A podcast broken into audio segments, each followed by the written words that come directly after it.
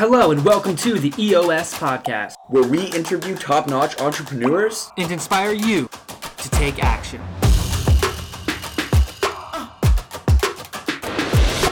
So, welcome back to the Evolution of Success podcast. Today, we are here in Dayton, Ohio, sitting with the founder and current CEO of Mutt Sauce, Charlinda Scales. Charlinda, welcome to the show. Thank you for having me, guys. So, we like to start off every episode by doing a quick 60 second introduction on our guests. Of course, if there's anything important that you feel we have left out, feel free to correct us at the end. So, Charlinda is an Air Force veteran turned entrepreneur. While working in the Air Force, Charlinda stumbled upon her grandfather's beloved and secret barbecue sauce recipe. Charlinda was faced with a tough decision. She could buy the car that she had been saving for, or she could use that money to launch her business. She chose the latter. Charlinda then toward, turned towards the small business community of Dayton, Ohio in search of guidance and mentorship. They recommended a co-packer to produce and bottle her sauces. She then partnered with Garden Harvest, who produced the original 700 bottles of Mutt's original sauce. After selling the first 700 bottles to family and friends, her mentors advised her to reinvest her profits back into producing more sauce. From there, she began to scale her business. And in what year was it again? 2013. In 2013, Mutt Sauces won Bob Evans Farm's annual Heroes to CEOs contest, where Charlinda had the opportunity to meet with world renowned businessman and investor Daymond John. Since then, Charlinda has continued to grow Mutt's Sauces, which is now in several stores nationwide and is, in, and is available for purchase on Amazon. There anything else you'd like to add? Uh, Bob Evans was 2017, sorry. 2017. And then, um, you know, we've just been scaling ever since then. It's been a really great experience uh, to, to grow in the Dayton area. Yeah. And so, as you think back in, in sort of your entrepreneurial journey, uh, what sort of resources would you say have helped you the most?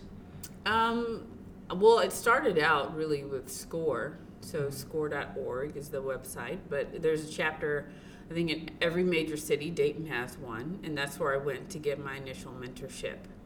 So I, I walked in and I said, my grandfather gave me a piece of paper, and they said you should start a business like with a piece of paper. So, yeah, I took that piece of paper, but they gave me a checklist, and I'm very checklist oriented, so it helped me just to to not be overwhelmed by the, the process of owning a business, mm-hmm. just to go step by step and, and not really think, just do.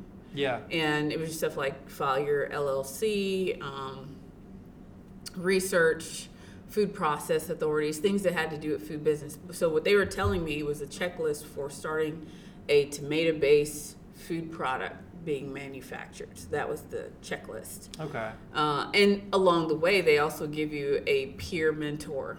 And my peer mentor owned a salsa company. Her name was Peggy, and Peggy had Peggy. been here for like ten years, selling her salsas. And she said the process for making salsa was the same process for mm. making any sauces. So. Huh. How fast did that process move from like your first score meeting to mm. getting a mentor and then moving into like actually producing sauces? Well, thank you for the question. I um so my my mentor was John Suter, and John Suter is still there at SCORE if anybody wants to go see him. But he he said something that always stuck with me. He said, "We move at the speed of determination." And I asked him how fast it was. He was like, however determined you are to make this happen is how fast it will happen. So a sauce, like a sauce co-packaged sauce, something that's manufactured by someone else, usually takes about a year. Uh, but we launched in four months.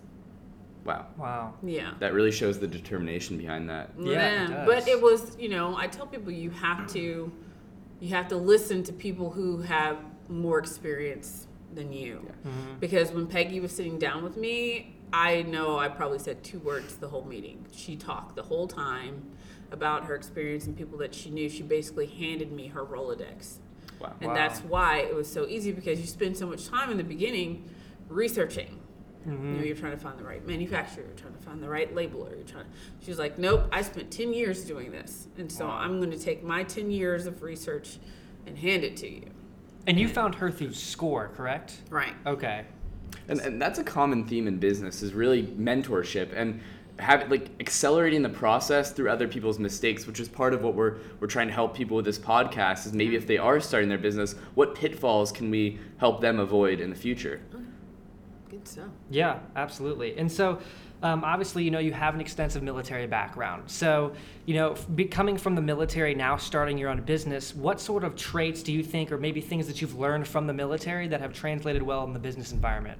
Yeah, well, I'm, you know, I'm very fortunate to have the military experience. My family was a fourth generation. I was the fourth generation to go into the military. That was not my plan. Wow. Entrepreneurship was not my plan.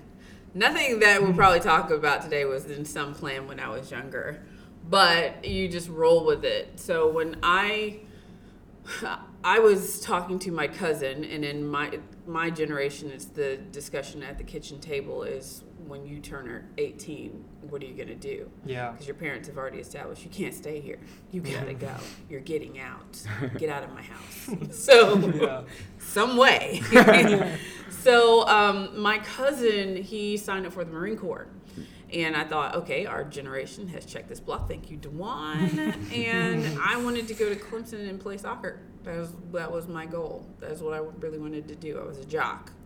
So um, luckily, a jock that had good grades because his mom cared about her grades. But when he got hurt, it was about the time that I had a decision to make of what I was going to do in college. I'd just torn my ACL to mm. shreds in a soccer mm. game. The very first one of senior year, in fact. Oh my gosh. And so you're sitting there thinking, the scouts, the Yeah. scouts will stick around. No, Mm-mm. they were nowhere to be found at all. Man. So I was sitting, I was sitting in a class, I was sitting in a math class, not paying attention to the teacher, and this guy in the back of class was filling out an Air Force ROTC, a Reserve Officer Training Corps uh, applications. Basically, you get a four-year degree, they pay for it, and then you owe them four years of service because they paid for college. Mhm. He's like, this application is hard because you had to do stuff. And I was like, all I ever do is go to different, I was doing Girl Scouts and all kinds of crazy stuff, student Yeah. council. So I erased his answers and filled it out, and I was walking down the hallway, and my guidance counselor had been checking on me to see, like, how are you doing emotionally? Like, basically, all your plans went down the toilet overnight. Yeah. So she was just checking on me. Right. And uh, I said, well, I filled out this application. I don't know. She's, she's like, oh, can I see it? Yeah, sure.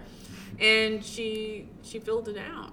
And the next thing you know, you know, well, the waterfall effect, end up getting a full ride to go to go in. So um, the journey to getting into the to the Air Force, I it has its moments, right? So when you Mhm. think about what do you gain as a veteran entrepreneur, it's sometimes the worst things that you've been through that are the assets to you being an entrepreneur. And a lot of that was in the 10 years that I served on active duty, I'd been through a lot.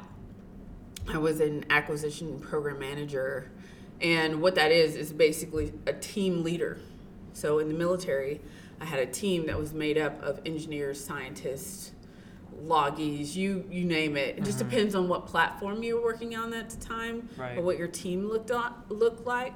But I remember being 23. It was 23? Yeah. I was 23, and uh, the California wildfires happened in uh, 2008. And they called me. Like, I was one of four program managers, and it was a side project that I was working on in Georgia. And they said, You'll never really have to activate this program unless like there's some major forest fire that the fire service can't put out and they need federal support Yeah. and that's exactly what happened Huh. it was governor schwarzenegger arnold schwarzenegger Yeah. had um, called the president and said we need federal support do you have any firefighting programs the next thing i know my world that went from being easy peasy Mm. coming into work and doing what i do every day to you're writing for a four star all the reports that you'll see on the news every day you're Yeah. you're doing all this stuff at 23 years old what 23 what other 23 year olds right. Exactly. are having to put out the filing save lives in California. Every time you turn on the news, if the fire was still going, you felt like you were failing. If a house burned down, you failed. If a life was lost, you took it personally.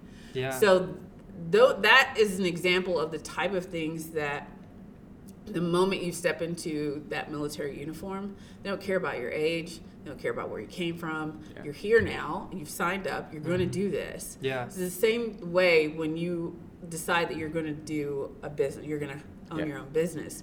you have to have that mentality of this is my mission. I will not be deterred by any barrier. I'm going to find a workaround. You have to get it done. Yeah. And that's the advantage that I think, to answer your question, that's the, the advantage that veterans have because they've had to step up to the plate so many times Yeah. Yeah. for so many years and almost like abandon their emotions at times because it's, it's emotional. Like, Yeah. Oh yeah. you can you can have some really tough times that make you really want to give up but Mm-hmm. that's just the failure is not an option mentality Yeah. that Okay. that i think is the advantage Yeah. And how did you deal? Because you said that you kind of ter- took it personally when you see when you saw that death toll rise, right? Mm-hmm. So how did you internalize and, and really in, in control all of those negative things that you were feeling inside of you? well I, I, I tell people it's the blessing and the curse that military people are good at one thing and it's called compartmentalization Mm.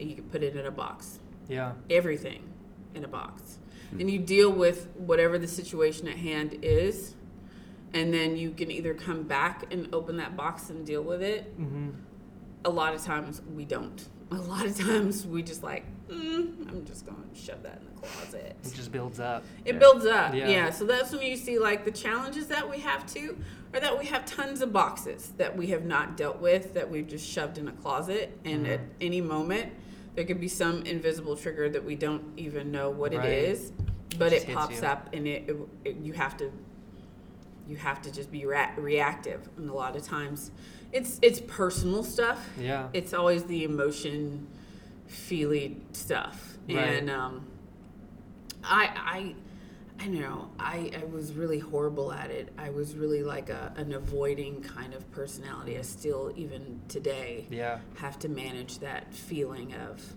yeah let's not talk about that. Let's just let's just just keep it moving. Right. but um you know I, I i think i think that that's still you know the compartmentalization has its advantages. Hmm because life happens when you're owning a business. People have kids, they have marriages, they have things that um, on the outside, if you're not working this business every day, it's hard to really understand an entrepreneur if you haven't done it. hmm Uh, it's hard to understand when they're up at three o'clock in the morning crunching Mhm. numbers, and you're like, "It's three in the morning. What are you doing?" Yeah. Yeah. So, you know, comp- they compartmentalize, but it's a good thing, and but it's challenging. Mhm. So, what advice would you give to someone who's currently serving our country and is considering starting a business? Do it. Do it. um, well, I would say the caveat is, you know, the biggest thing I, I've been speaking about lately, because I've, I've delved into this world of public speaking, is you got to know why. You know, I think Simon Sinek made this, he, he wrote a book on knowing your why, but really it's so true. Yeah. And I, I will co sign on that any day. Is if you don't know why you're doing this, then you've already failed. Like, just stop, collect your $200, don't go past go. Like, you have to know because when you don't have any money and the realization hits you that this is not the Instagram version. Yeah. Mm, so You true. know, there's Yeah. not the Yeah. Bugatti and the vacation home, the Tai Lopez not type that. stuff. Right. Yeah. yeah. right? It's Yeah. not like that. Nope. It Nope. just is not. And um, maybe for a couple people it is, but for the majority of us, it's not. Mhm. And if you don't know why you started, it's hard to keep going. Right. And for me, it was the realization that this is about legacy. This is about passing something on. This is about securing something for my family. Mhm. Mhm. And that's worth all the strife that I'll experience along the way. Yeah. Yeah. It was bigger than yourself. It was bigger, yes. It was Yeah. about your grandfather, wasn't it? Right. Yeah. And and um, you know, there's a back and forth over the word humble and you know, is that like a cop out? Like Yeah. I just I just saw a forum online where they were debating over humility being a good word or a bad word, but I was like, my grandfather told me something when I was a kid. He said humility will take you farther than money. And I didn't understand that as a six year old. you right. know? yeah. I grew up in Tennessee. I grew up with my grandparents. We all lived together. There's 10 of us in a two bedroom house. So, humble beginnings on a farm. Mhm. But spending it, most of my days walking with him in the mornings, and he's just downloading Korean Vietnam War, all his stuff that normally would be handled by some PTSD program Yeah. on a six year old. And you don't, you know, it's stuff that you hang on to when you're older that you're like, wow, that was really profound. Like, how do I remember? I'm glad I remember that, but what did that mean? Yeah. But it's it was only applicable after I started the business when he said humility will take you farther than money because you're you're not going if you're motivated by money, hmm you're you're gonna be a really rich, sad person. Right. And some of the poorest people I've ever met have like the fattest bank accounts. hmm Yeah. And they're just sad. Every day is painful for them. And, and I never understood how you could see these people. At first, I'm like, how could someone like a Kate Spade or Anthony Bourdain, like, you've made it to everybody else? Exactly. There's absolutely no correlation between happiness and and wealth. I mean, Right. they're they're they're completely different. They're separated. Exactly. But because of social media, everybody thinks otherwise. Yeah. So Because when you see those people like Tai Lopez posting pictures with their Lamborghinis and yachts, they always have a smile on their face. Yeah. yeah. But we don't know what their emotions are like on the inside. I mean, are they actually happy? Right. and of course, everyone has a story as well. Everyone you know what a I mean? story. Everyone's going through things that aren't aren't relevant on the surface, if you will. Hmm. Yeah. Exactly. And I think that, you know, what's I, what's your advice for kids that are more our age? Because when we talk about finding your why, mm-hmm. I mean, our minds can go a lot of different places, right? And I think that's a hard concept for kids our age to grasp, right? Mm-hmm. So, what do you have anything that could maybe help people our age start to think about what their why is, maybe why they're doing something, right? Well, you know, entrepreneurship really is about solving a problem. Mm-hmm. And my, my grandfather, he, even with the sauce, he wanted to solve a problem. He hated condiments. He actually hated them. he said people are wasteful. Yeah. You have like 10 of them, half of them are probably expired in your fridge. Mm-hmm. They just Yeah. hang out, you Yep. know, they just Yeah. sit there. Waste of space. Waste of space. Yeah. So he wanted to make something he knew that his family would use all the time, whether it was breakfast, lunch, or dinner. So maybe his why wasn't like as grandiose as secure a legacy for your whole family, Right. but he was still motivated to solve a problem. And I think that I think that the people of the world who are just coming into their 20s, maybe still teens, like I've seen inspirational people your age. Yeah. So it's it's very possible for you to have an invention or a product or a thought that could change the world. It may be simple, it may be simple, Yeah. but you don't know how big it is till you execute it. Mm-hmm. So if there's any advice I would tell tell you guys is just if you notice that something needs to be fixed or something needs to be uh, a problem needs to be solved, if you feel that whatever that is that drives you to the point of insanity, it's just like a writer. So they always say like there's no uh, was it Maya uh, Angelou? She was talking about there's no greater agony than to bear a, a story that's been not told, an untold Right. story. Yeah. Yeah. Because you walk around with it every day. It's in your head, floats around. It's Absolutely. the same way entrepreneurs feel. Is just, I have to fix something. This is getting on my nerves. I can't go to sleep without thinking about this. Yeah. And I would just say follow that. That that's my advice is follow that feeling, um, and take your time. It doesn't have to be overnight, but if you take little steps towards One step at a time. doing Yeah. it, yeah. How do you interpret that phrase from your grandfather? Humility will take you farther than money. What does that mean to you? Well, you know, I started with a piece of paper. and that's why I try to remind everybody this whole thing, whatever they see on social media, whatever they see me accomplishing, started with a piece of paper. uh, one handwritten recipe on a piece of paper. Handwritten. And there's so many times in our lives that we've been given something or something's been passed along to us. And it's not that the object is valuable, it's the fact that you perceived it as valuable. So, however great that you perceive a piece of paper to be is actually how how valuable it becomes. So, he was telling me like it's humility. At this age, I feel like if you're just genuine and authentic, you can be in rooms with people that other people have paid thousands of dollars to be in that room.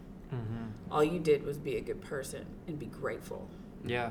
And they put you in the room. Yeah.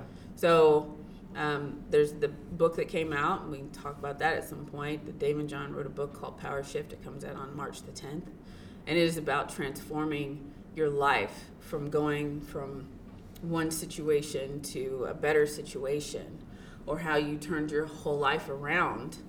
But you made a shift. That was the thing. Yeah. You made a shift. It started here in your mind and here in your heart. This, this intangible determination.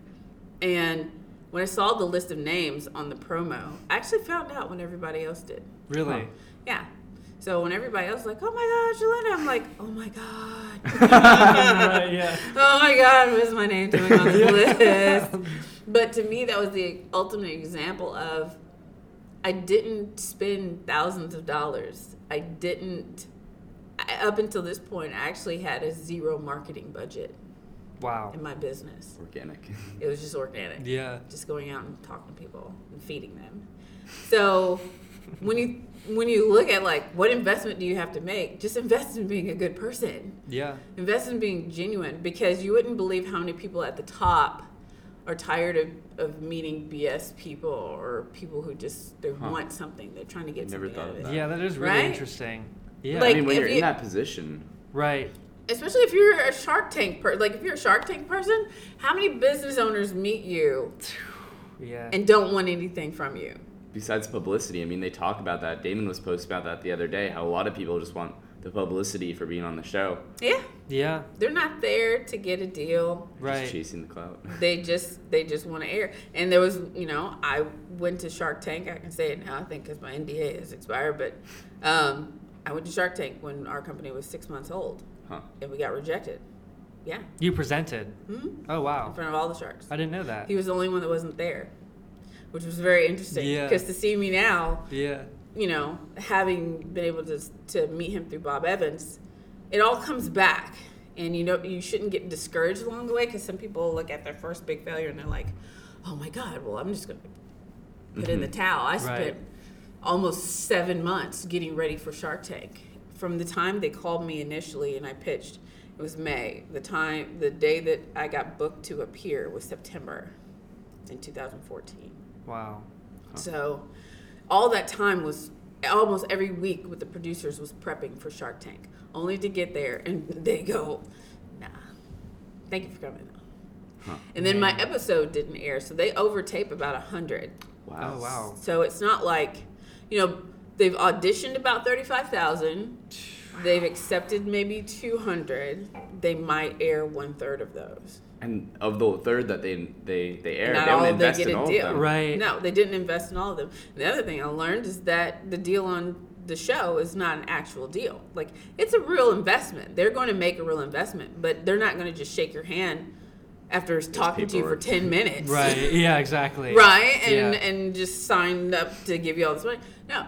We actually have a couple companies that have been on Shark Tank that they got the deal on TV, but then the shark pulled out afterwards and Huh. said, Really? you know, after we reviewed your finances and stuff, this was not a good investment for us. So, Imagine, imagine that happening to you. right? Oh my gosh. Yeah. It's happened, but This- you know, you can't go to. You definitely can't go to Shark Tank needing money right now because the due diligence process is months long. That's the legal part of it. It's months long, so you can't. I wouldn't. I would not advise people to go there. Yeah. When, when is the time to go there?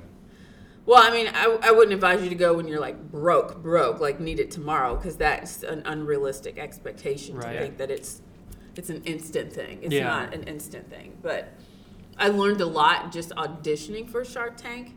That I feel like even that gave me an added advantage in running my business after that, because in the end, I remember not getting the deal, but they said, "Do you know how much our consulting fees are?"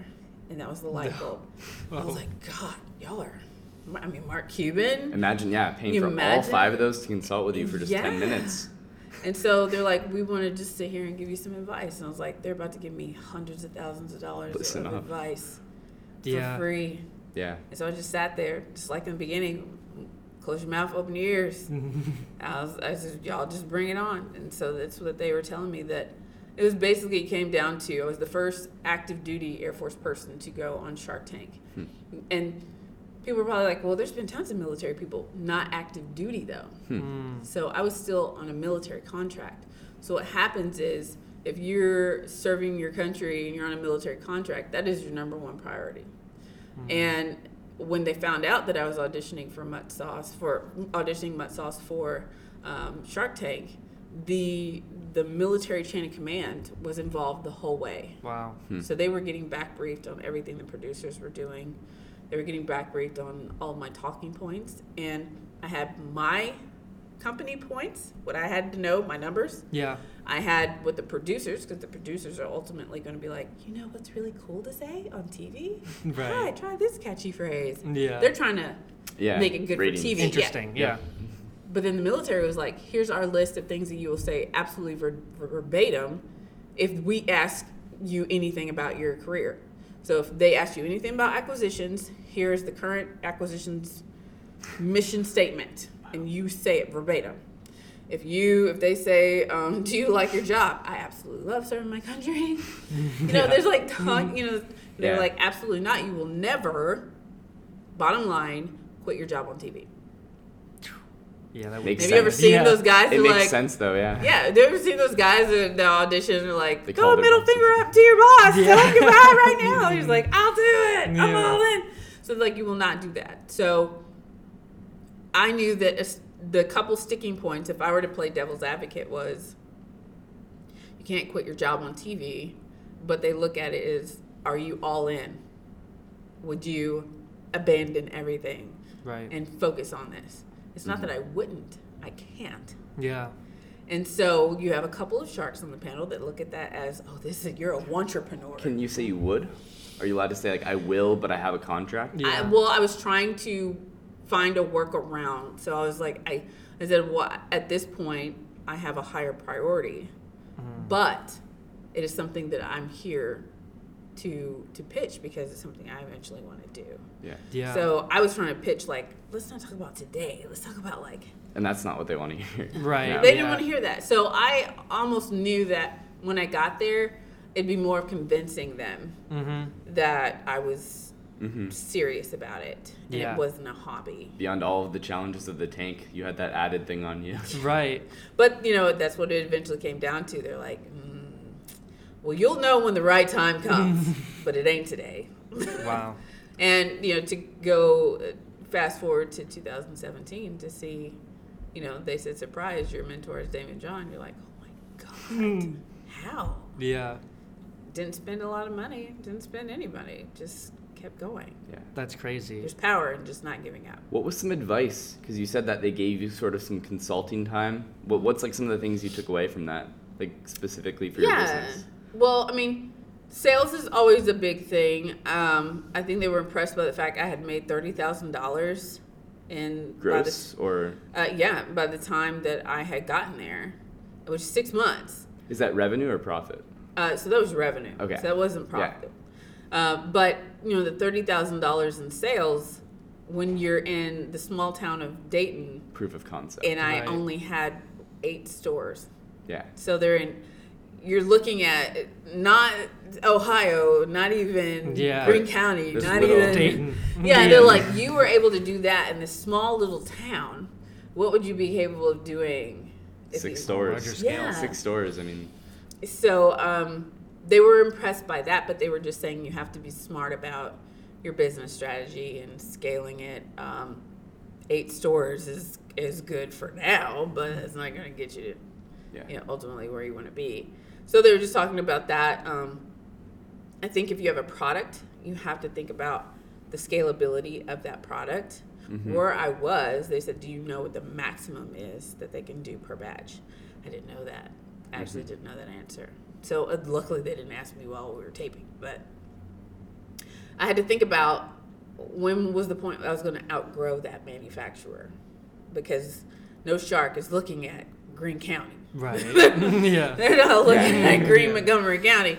Um, but they want you to be able to paint the vision. Like, have you thought three to five years? Yeah. Yeah. down That's- the road. And so overall, if you look at that Shark Tank experience and working for so many months and then not getting the deal in the end, what lessons did you take from that?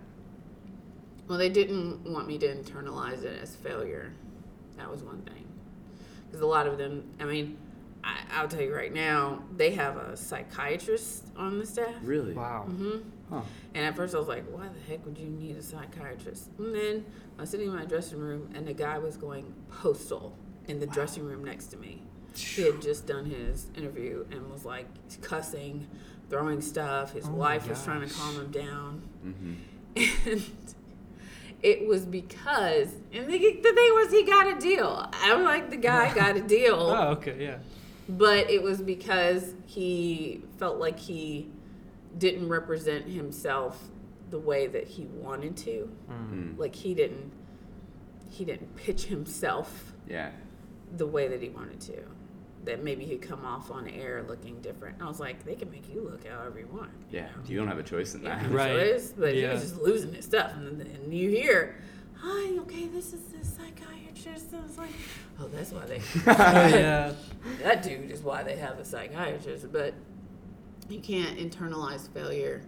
And there's a lot of entrepreneurs that go out there and do speeches and stuff, but it is really um, embracing it and saying that this is a lesson learned Mm-hmm. and this is a journey. It, it was not the climax. Doesn't happen in six months. So Right.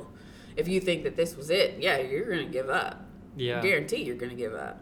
So that's that was the big thing. Like, It's about reframing what is yeah. what is failure. Mhm. Yeah. Okay. Well, you didn't get a deal Because today. that wasn't failure for you. I mean, you went on to. I mean, the business is. It's. But what if I had looked at it like, if I don't make it on Shark Tank, then I don't make it. And some people would look at it that way. hmm And where would they be a couple months after that? Exactly. Right? Right. It's all about your perspective and your And that gets back to yeah. personality.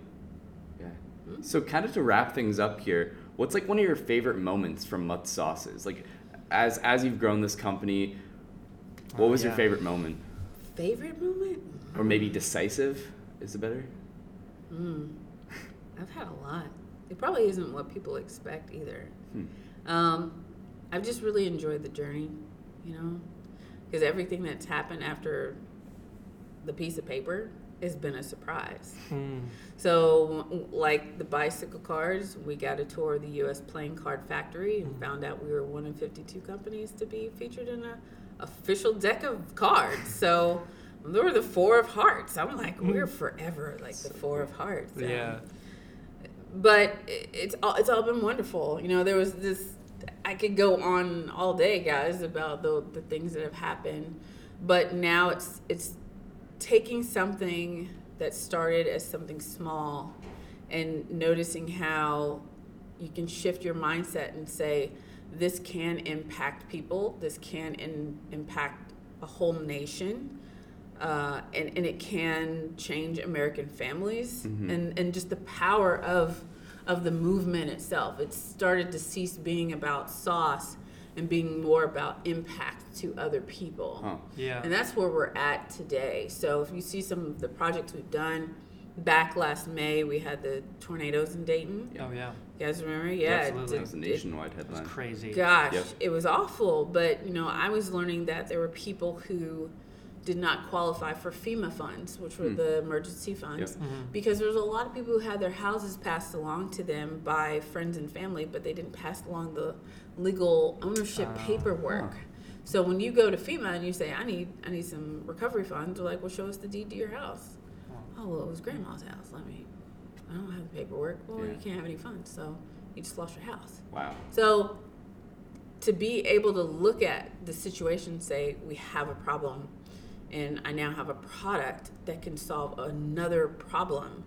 I teamed up with um, Still Rights, which is a distillery out in Fairborn, Ohio. They make custom bourbon.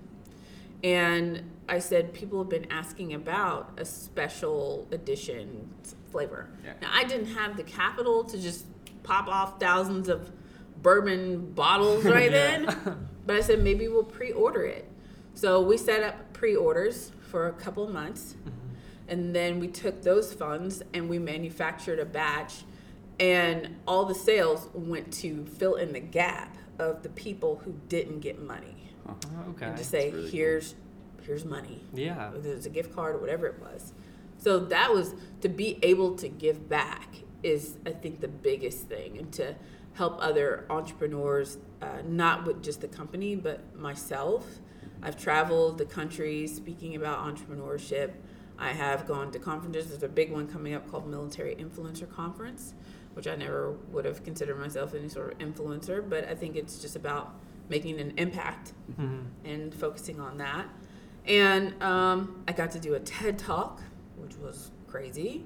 I'd never done one before, and, but I did one last spring. And um, and then just using your journey to to help people get out of a rut mm-hmm. because they think because I'm a mom, because I'm a military veteran or whatever they're in their head, they're internalizing it as a barrier mm-hmm. mm. to not be able to do these things. Yep. Right. And I'm using my life as a testimony to show them I'm all of those things, mm-hmm. and that's why I'm able to do it. Yes. So I want you to just change your mindset and say, I'm able because of this. I'm able, I have PTSD and I'm able to reach people because of my PTSD.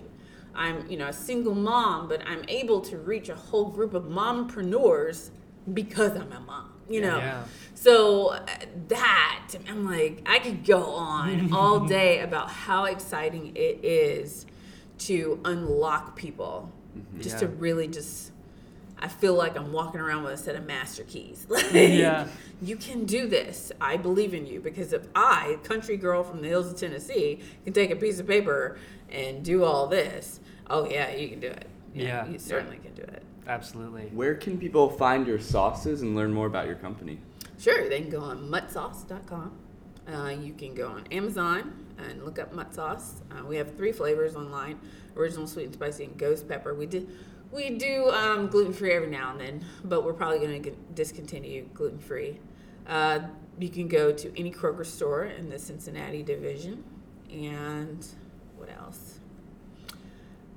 There's independent stores around here, like uh, Second Street Market and Dorothy Lane, that people love to go to. You can get them there too. So, yeah, Awesome. try to keep options open for you. Guys. Well, well, thank you for being on our on our podcast, and also, and um, thank you for your service to the, our country. Absolutely. Yeah, Thank, you very much. You guys are doing big things. so.